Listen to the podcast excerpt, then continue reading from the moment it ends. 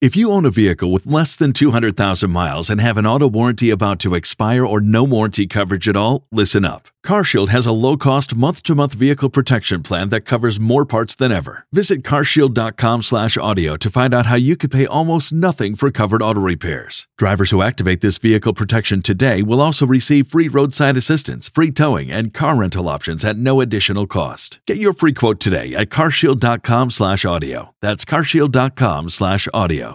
Hoja za wahariri podcast. Nam, ni wakati mwingine tunakutana katika hoja za wahariri podcast. Mimi ni Geoffrey Mng'ou. Ilivyo desturi, Odeo Sirari yupo studioni kudadavua mada mbalimbali za kisiasa ambazo tutajadili wiki hii. Karibu bwana Odeo. Asante sana Mng'ou. Mbali naye tuna mchanganuzi, ni ripota ambaye ni mbobevu tu wa kisiasa katika runinga ya KTN, Murimi Mwangi. Naam, shukran ndugu yangu. Tunajadili e, swala hili la muungano, mijadala ambayo inaendelea, muungano baina ya chama cha Jubilii na ODM, na mengi yamesemwa tu e, iwapo itawezekana, haitawezekana. Kumbuka Wamushomba huyu ni ni mwakilishi wa kike huyu wa kaunti ya Kiambu kuhamia mrengo wa William Ruto. Vilevile vile lipo swala hili zima la siasa za mlima Kenya, mivutano kati ya upande wa magharibi na mashariki, na tumeona pia upande wa mashariki vuta ni kuvute zikitokea. Tutaangazia hayo pamoja na siasa za NASA. Kalonzo na Raila, cheche za maneno uh, zinapamba moto. Hatima ni gani? Je, inawezekana kuvunjilia mbali NASA na ni kwa nini uh, wazo hilo halijatimia? Odeo Sirari, swala hili la muungano NASA na Jubilii, wewe uh, ukiwa mchanganuzi, mwanahabari mtajika, umezamia haya mambo, ni wazo la busara kwa vyama hivi kuungana?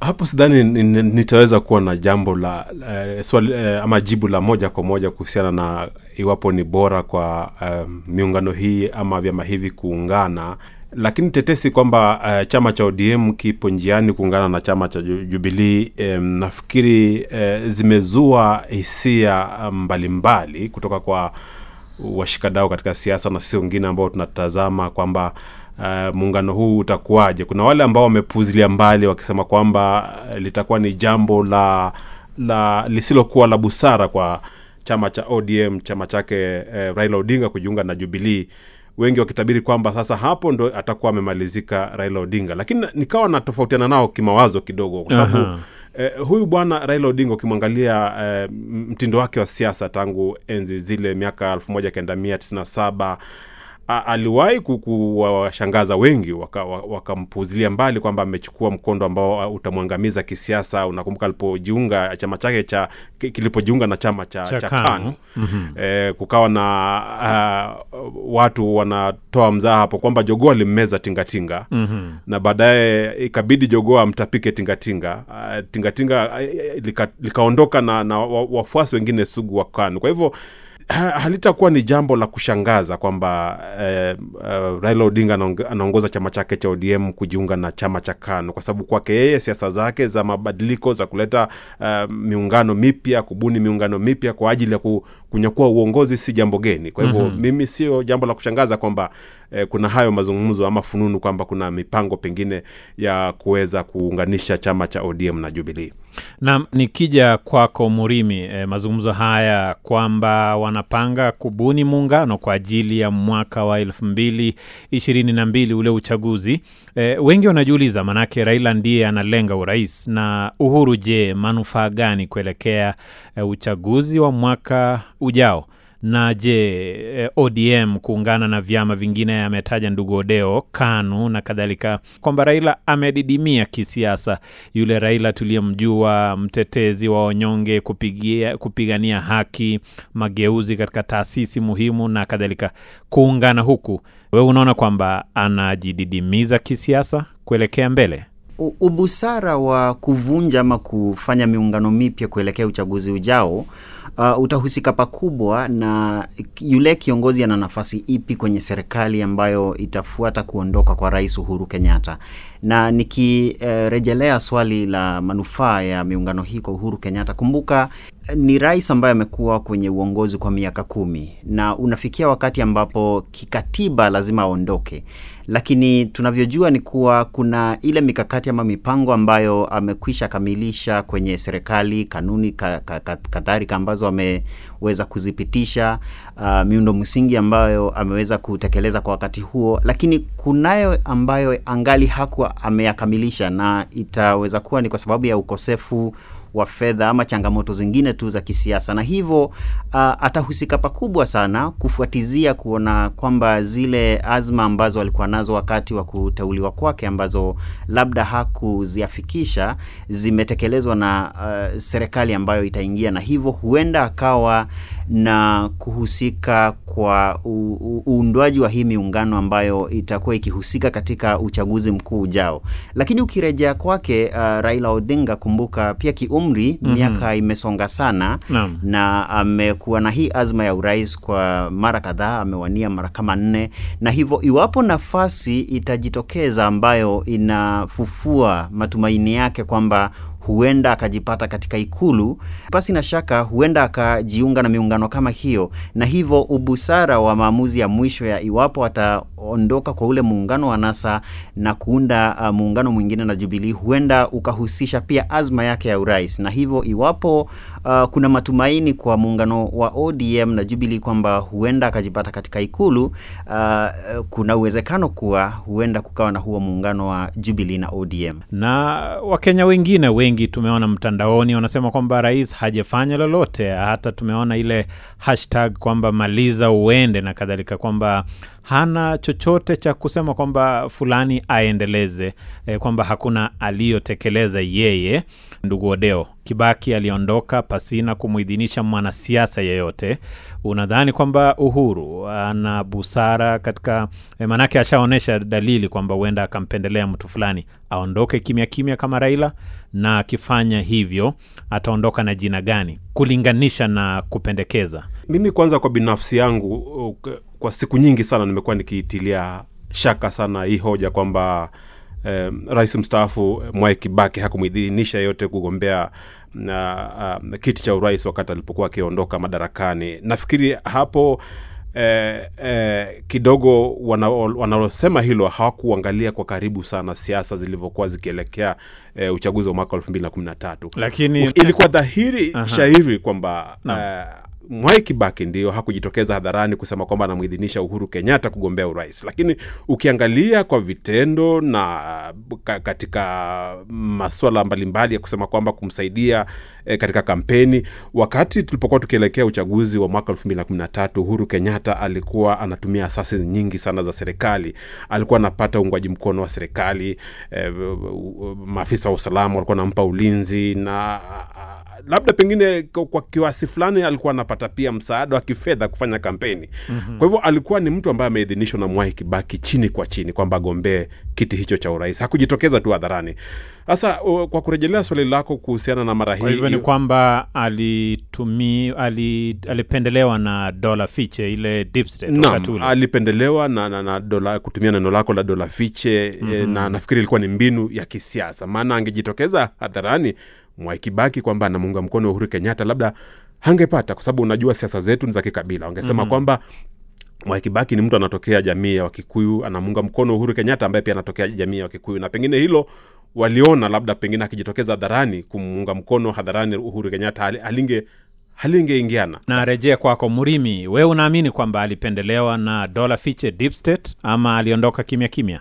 Kuna uwezekano, lakini kwa pakubwa tuseme kuna zile wanaita lessons kutoka kwa urithi wa rais mstaafu Daniel Arap Moi. mm-hmm. Na ukikumbuka kwa wakati huo Moi mwenyewe alisema kwamba yule ambaye anaamini yuafaa kumrithi ni Uhuru Kenyatta, na kutokana na tangazo hilo kukawa na ule ama lile vuguvugu la wale wanasiasa kutoka Coalition. kwa chama cha KANU wakitoroka na kuunda hiyo Rainbow Coalition. mm-hmm. Huenda ni kutokana na masomo ambayo waliyapata kisiasa kutoka kwa urithi wa rais Moi, ndipo wale wa hiyo unayoita dola fiche huenda wakaamua kwamba hapana, hapana haja kwa rais ambaye anaondoka kusema kwamba fulani ndiye anayefaa kunirithi, lakini kwa kutumia zile asasi za serikali uh, kwenye kampeni na katika mikakati mingine ya kisiasa. Manake ukikumbuka ile kampeni ya TNA na URP ya mwaka wa elfu mbili kumi na tatu uh, ni ambayo ilikuwa ya aina yake, ilikuwa kampeni ya aina yake ukikumbuka wakati huo, na palikuwa na kuhusika pakubwa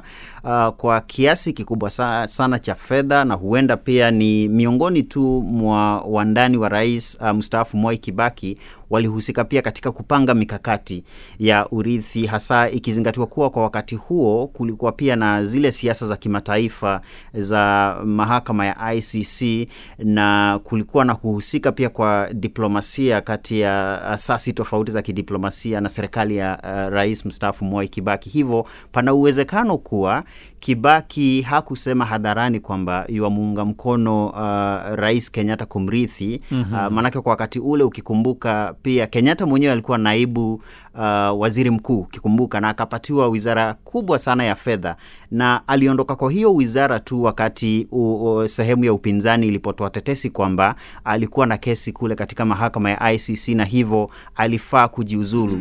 Lakini Kibaki mwenyewe akatetea sana uh, Uhuru asipoteze nafasi yake kama naibu uh, waziri mkuu. Hivyo kuna uwezekano kuwa hiyo unayoita dola fiche ilihusika katika kupanga urithi wa rais mstaafu Mwai Kibaki. Aha, ndio hivyo maoni yenu, japo Wakenya wengi wanafasiri kwamba aliondoka kimya kimya, lakini wachanganuzi nao wana mengi ya kusema.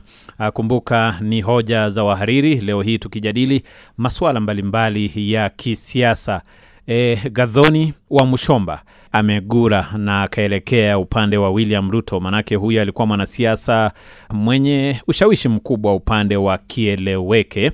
Ndugu Odeo Sirari, tumeona katika vyombo vya habari, tumetangaza sisi na hata Wakenya mbalimbali mitandaoni wanasema kwamba Ruto amevuna pakubwa kisiasa. Hoja yako ni gani? inaweza kufasiriwa eh, namna hiyo kwamba mara hii ule mrengo unaojiita kwamba tangatanga katika Jubilii umevuna pakubwa baada ya Gadhoni Mushomba na wengine kujiunga na huo mrengo kuondoka katika uh, huu mrengo mwingine ambao unaegemea upande wa Rais Uhuru Kenyatta.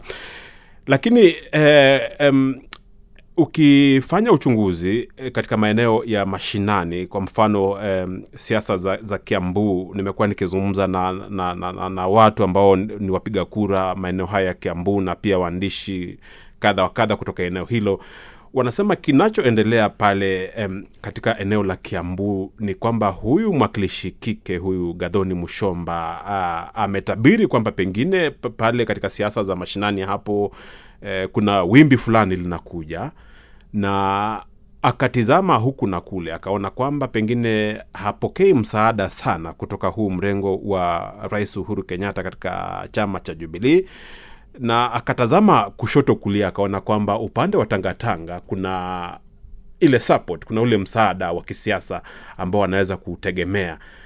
Ndiposa sasa akaamua kuvuka na kusema kwamba amejiunga na upande wa wa, wa, wa, wa naibu rais William Ruto na kupokelewa naye, lakini navyosikia eh, tetesi kutoka pale Kiambu mm-hmm. katika siasa za nyanjani zenyewe zinasema kwamba kuna wimbi kubwa la kisiasa, kuna upinzani mkubwa sana unam, unamjia na huenda wimbi hili likamtikisa katika uchaguzi mkuu wa mwaka elfu mbili na ishirini na mbili. Kwa hivyo mbinu hii ya kue, ku, ku, kuonekana kwamba anaegemea upande wa, wa, wa, wa tangatanga kama wanavyoita wenyewe ni, ni mbinu ya kuweza kustahimili mawimbi haya na upinzani huu ambao unatarajiwa kuja kwamba yakija basi mimi nitakuwa nimesimama na najisemeza na, na, na, na, najisemeza kama uh, uh, mmoja wa hawa wanajiita hasla katika siasa hizi za uchaguzi mkuu ujao. Murimi Mwangi Odeo ametaja wimbi la kisiasa. Je, ni wimbi ambalo limemkumba yeye binafsi ama ni wimbi ambalo linazagaa kote mlima Kenya, wananchi kusema kwamba ni wakati wa William Ruto? Alisema jana yeye kwamba wananchi walimwambia anafaa kwenda katika upande huo. Je, ni kote mlima Kenya, na unadhani kwamba ni kutoridhika na mpango huu wa kubuni muungano Jubilii na ODM kwamba labda hapa kuwapo na mashauriano ya kina? Wacha niseme miezi kumi na mitatu uh, kabla ya uchaguzi ni wakati mrefu sana, na haswa ni muda mrefu sana kwa wapiga kura kutoka eneo la Mlima Kenya wana historia ya kufanya maamuzi nyakati za mwisho kuelekea kwa uchaguzi. Lakini tunapozungumza kuhusu hili uh, wimbi la kisiasa uh, linalokisiwa kuwa katika eneo la Mlima Kenya, uh, nikizungumza na wenyeji na wengi ambao wako katika eneo hilo Uh, kuna wale ambao wanasema kuwa uh, si, si eti hawataki sana kuongozwa ama kuambiwa cha kufanya na Rais Uhuru Kenyatta mm-hmm. Lakini hawataki sana uh, kuelekezwa kuunga mkono wawaniaji fulani kama warithi halisi wa Rais Kenyatta, kwamba wangetaka wakae wenyewe wafanye maamuzi ya mwisho ni nani ambaye watamuunga mkono. Na ukikumbuka kwa wakati mmoja uh, ukikumbuka nikikurejesha nyuma tu mwaka wa elfu mbili kumi na tatu wakati wa siasa za urithi na ni kabla ya mwaka wa elfu mbili kumi na tatu kipindi cha elfu mbili kumi na moja kumi na mbili hivi, wakati siasa za urithi wa Rais Kibaki zilikuwa zimechacha.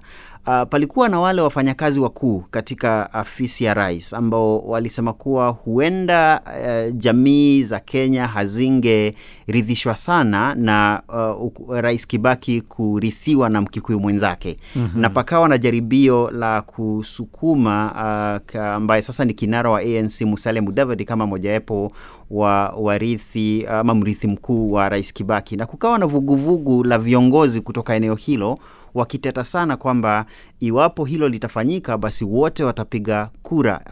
Na nikitumia usemi ambao waliutumia wakati huo, walisema uh, barabara zote zitaelekea Bondo. Mm-hmm. Ku, kueleza kwamba wangempigia kura uh, kinara wa ODM wakati huo Raila Odinga, na hivyo huenda ni tetesi sawia na hizo ambazo zimechimbuka kule, manake hakuna uh, hali halisi ya urithi hata wa uongozi wa mlimani. Mm-hmm. Na hivyo uh, huenda naibu rais William Ruto amesaidika sana kwa kupata wale uh, wafuasi sugu wa Rais Kibaki wakigeuka na kumuunga mkono, lakini niseme kipindi cha miezi kumi na mitatu uh, ni kipindi ambacho ni kirefu sana haswa kwa maamuzi ya mwisho ya eneo la Mlima Kenya. Na labda nikuulize kwa ufupi, manake wewe unatoka eneo hilo. Je, unadhani mashiko haya na ufuasi mkubwa wa William Ruto eneo la Mlima Kenya, je, ni kutokana na zile ahadi za eh, yangu kumi yako kumi au ni kwa vile wakazi wa huko wanahisi kwamba uchumi ni mbaya, biashara zimeporomoka na kadhalika, na hatimaye e, wengi wanasema kwamba wakazi wa Mlima Kenya hatimaye mwisho wake watafuata kile ambacho Uhuru Kenyatta atawaambia. Wewe unadhani kwamba ni jambo gani litasimama hadi mwisho? Uh, tuseme ni mchanganyiko wa mawimbi tofauti ya kisiasa mm-hmm. Maanake kusema kweli, uh, ukichunguza utendakazi wa Rais Kenyatta haswa kwa miundo msingi hata katika hiyo kaunti yake hiyo hiyo ya Kiambu hiyo, ukizungumza na wenyeji watakwambia kwamba uh, barabara zimejengwa lakini ukiwauliza kwa nini uh, ama hasira zenu na lakini wanasema biashara zimeporomoka, biashara zimeporomoka waona. mm -hmm. Hivyo masuala haya yote, kuna ule utendakazi wa serikali na wanaamini kwamba kiongozi wa serikali ni Rais Kenyatta, na pia kuna swala la urithi wake pia usisahau, manake wanasema uh, urithi waja, lakini tunataka tufanye maamuzi wenyewe, nani ambaye tutamuunga mkono. Lakini kwa wakati huo huo uh, huyu naibu rais huyu bwana amefanya kazi sana ku, kupenyeza kule ndani na kupata uungwaji mkono hata na viongozi wadogo wadogo MCAs na hata viongozi wa vijijini, na hivyo akitumia hizo sijui niziite networks mm-hmm. ameweza pia kuwa na mazungumzo ya kina haswa miongoni mwa wananchi pale chini, na ni mazungumzo ambayo pamoja na mkusanyiko huu wa mawimbi haya tofauti ya kisiasa huenda yakachangia pakubwa maamuzi ya mwisho uh, wakati ambapo uh, uchaguzi utakuwa ukikaribia. Ndugu Odeo, wewe unadhani kwamba kipi kimemfanya William Ruto kuwa na ufuasi mkubwa? Ni ahadi ya yangu kumi ya, eh, yako kumi au ni kwamba jamii hizi mbili zinahisi kwamba tusingependa tena kurejelea tulipokuwa mwaka wa elfu mbili na saba kwamba tupendane na tushikane? Unadhani mashiko ni wapi? Unaposema ufuasi mkubwa itabidi ufafanue kidogo ufuasi mkubwa eneo e, manake hamna utafiti wa kisayansi, lakini kwa yale tunaona. Nam nafikiri una, unalenga kwamba ufuasi mkubwa katika eneo la kauli tunazozipata. E, e, katika eneo la mlima Kenya nafikiri kinachosababisha ndipo analenga mlima Kenya. aonekane kwamba ana ufuasi mkubwa. Aha. nafikiri kuna hizi siasa za za mtizamo.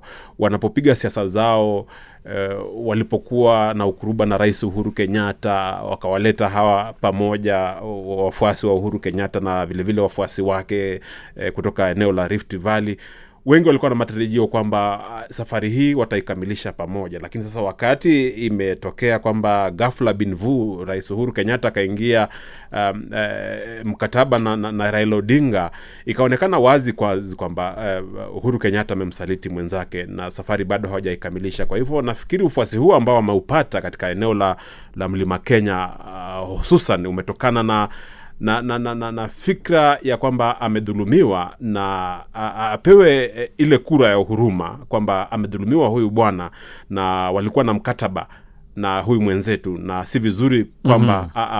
amemtupa ame, ame, ame, mkono kwa hivyo nafikiri ufuasi huu kwa, ki, kwa mtizamo wangu nafikiri imetokana na hilo. Aha, tukikamilisha uh, kipindi cha leo, Mrimi Mwangi, malumbano katika NASA, wanasiasa wanalumbana, hawaaminiani, kuna kusalitiana na mengine kama hayo, na mbona kwamba hawavunjilii mbali muungano huu kisheria? Kwa ufupi, Kisheria kuna ule mkataba ambao waliusalimisha kwa msajili wa vyama na kwa, kwenye mkataba huo kuna kipengee ambacho kinaelekeza kuwa muungano huo unaweza kuvunjwa tu iwapo vyama tanzu vitatu kati ya hivyo nne uh, vitajiondoa kwenye muungano huo, na kisheria hakuna chama ambacho kimejiondoa, manake hata kwenye mazungumzo na msajili mwenyewe wa, wa vyama ameweza kusema kuwa hajapata uh, ombi lolote kwa chama chochote kati ya hivyo vyama vitatu kujiondoa.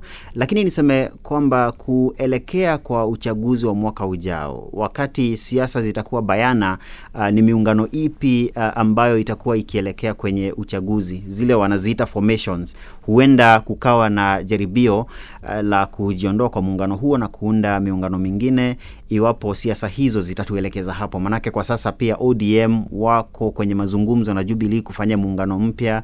Uh, kuna wale vinara watatu wa NASA ambao pia wako kwenye mazungumzo na mwenyekiti wa KANU Gideon Moi kuunga, uh, kuunda muungano mwingine, na hivyo itakapokuwa bayana uh, ni nani haswa wanawania urais na hiyo tiketi iko na nani na nani, hapo labda itakuwa dhahiri kwamba ni miungano ipi itakuwa ikiundwa na ipi itakuwa ikivunjwa. tukikamilisha kulingana nawe, e, harakati zote hizi, shughuli zote hizi, yote yanayotokea, ni wanasiasa wepi wawili ambao unataja kwamba watakuwa mabingwa kuelekea mwaka ujao? Labda tuzingatie tu wale ambao wametangaza wazi kwamba watakuwa wakiwania urais, na tunamjua naibu rais uh, tayari ashaanza kampeni zake. Wapo wengine ambao wametangaza, kuna Gideon Moi, kuna yule Musalia Mudavadi, Kalonzo Musyoka pia ametangaza.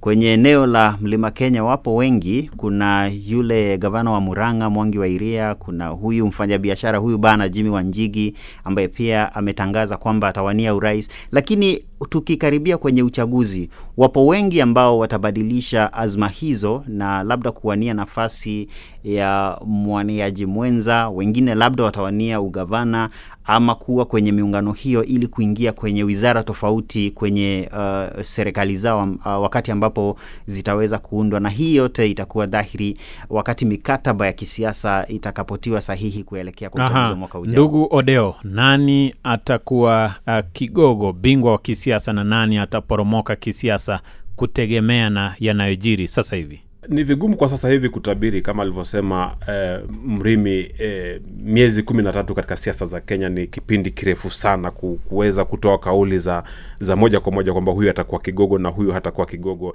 Lakini nafikiri atakayeebuka kigogo wa siasa za mwaka elfu mbili na ishirini mbili ni yule atakayeweza kubuni muungano thabiti ambao utaweza kuvutia kura wanaokuja kwenye muungano wawe na uwezo wa kuvutia kura kwa hivyo huyo ndo kwa maoni yangu atakuwa kigogo katika uchaguzi mkuu wa, wa mwaka ujao Naam, nashukuru eh, Murimi Mwangi, nashukuru sana ndugu Odeo Sirari. Tumejadili masuala mengi tu, eh, miungano, eh, swala la kuhama huku na kwenda kule kwingine. E, tumejadili swala la siasa za mlima Kenya na siasa za NASA. Kimekuwa kipindi cha hoja za wahariri podcast. Mimi ni Geoffrey Mng'ou. Wiki ijayo tukutane papa hapa katika kujadili mengine mengi tu ya kisiasa. Shukran. Hoja za Wahariri Podcast.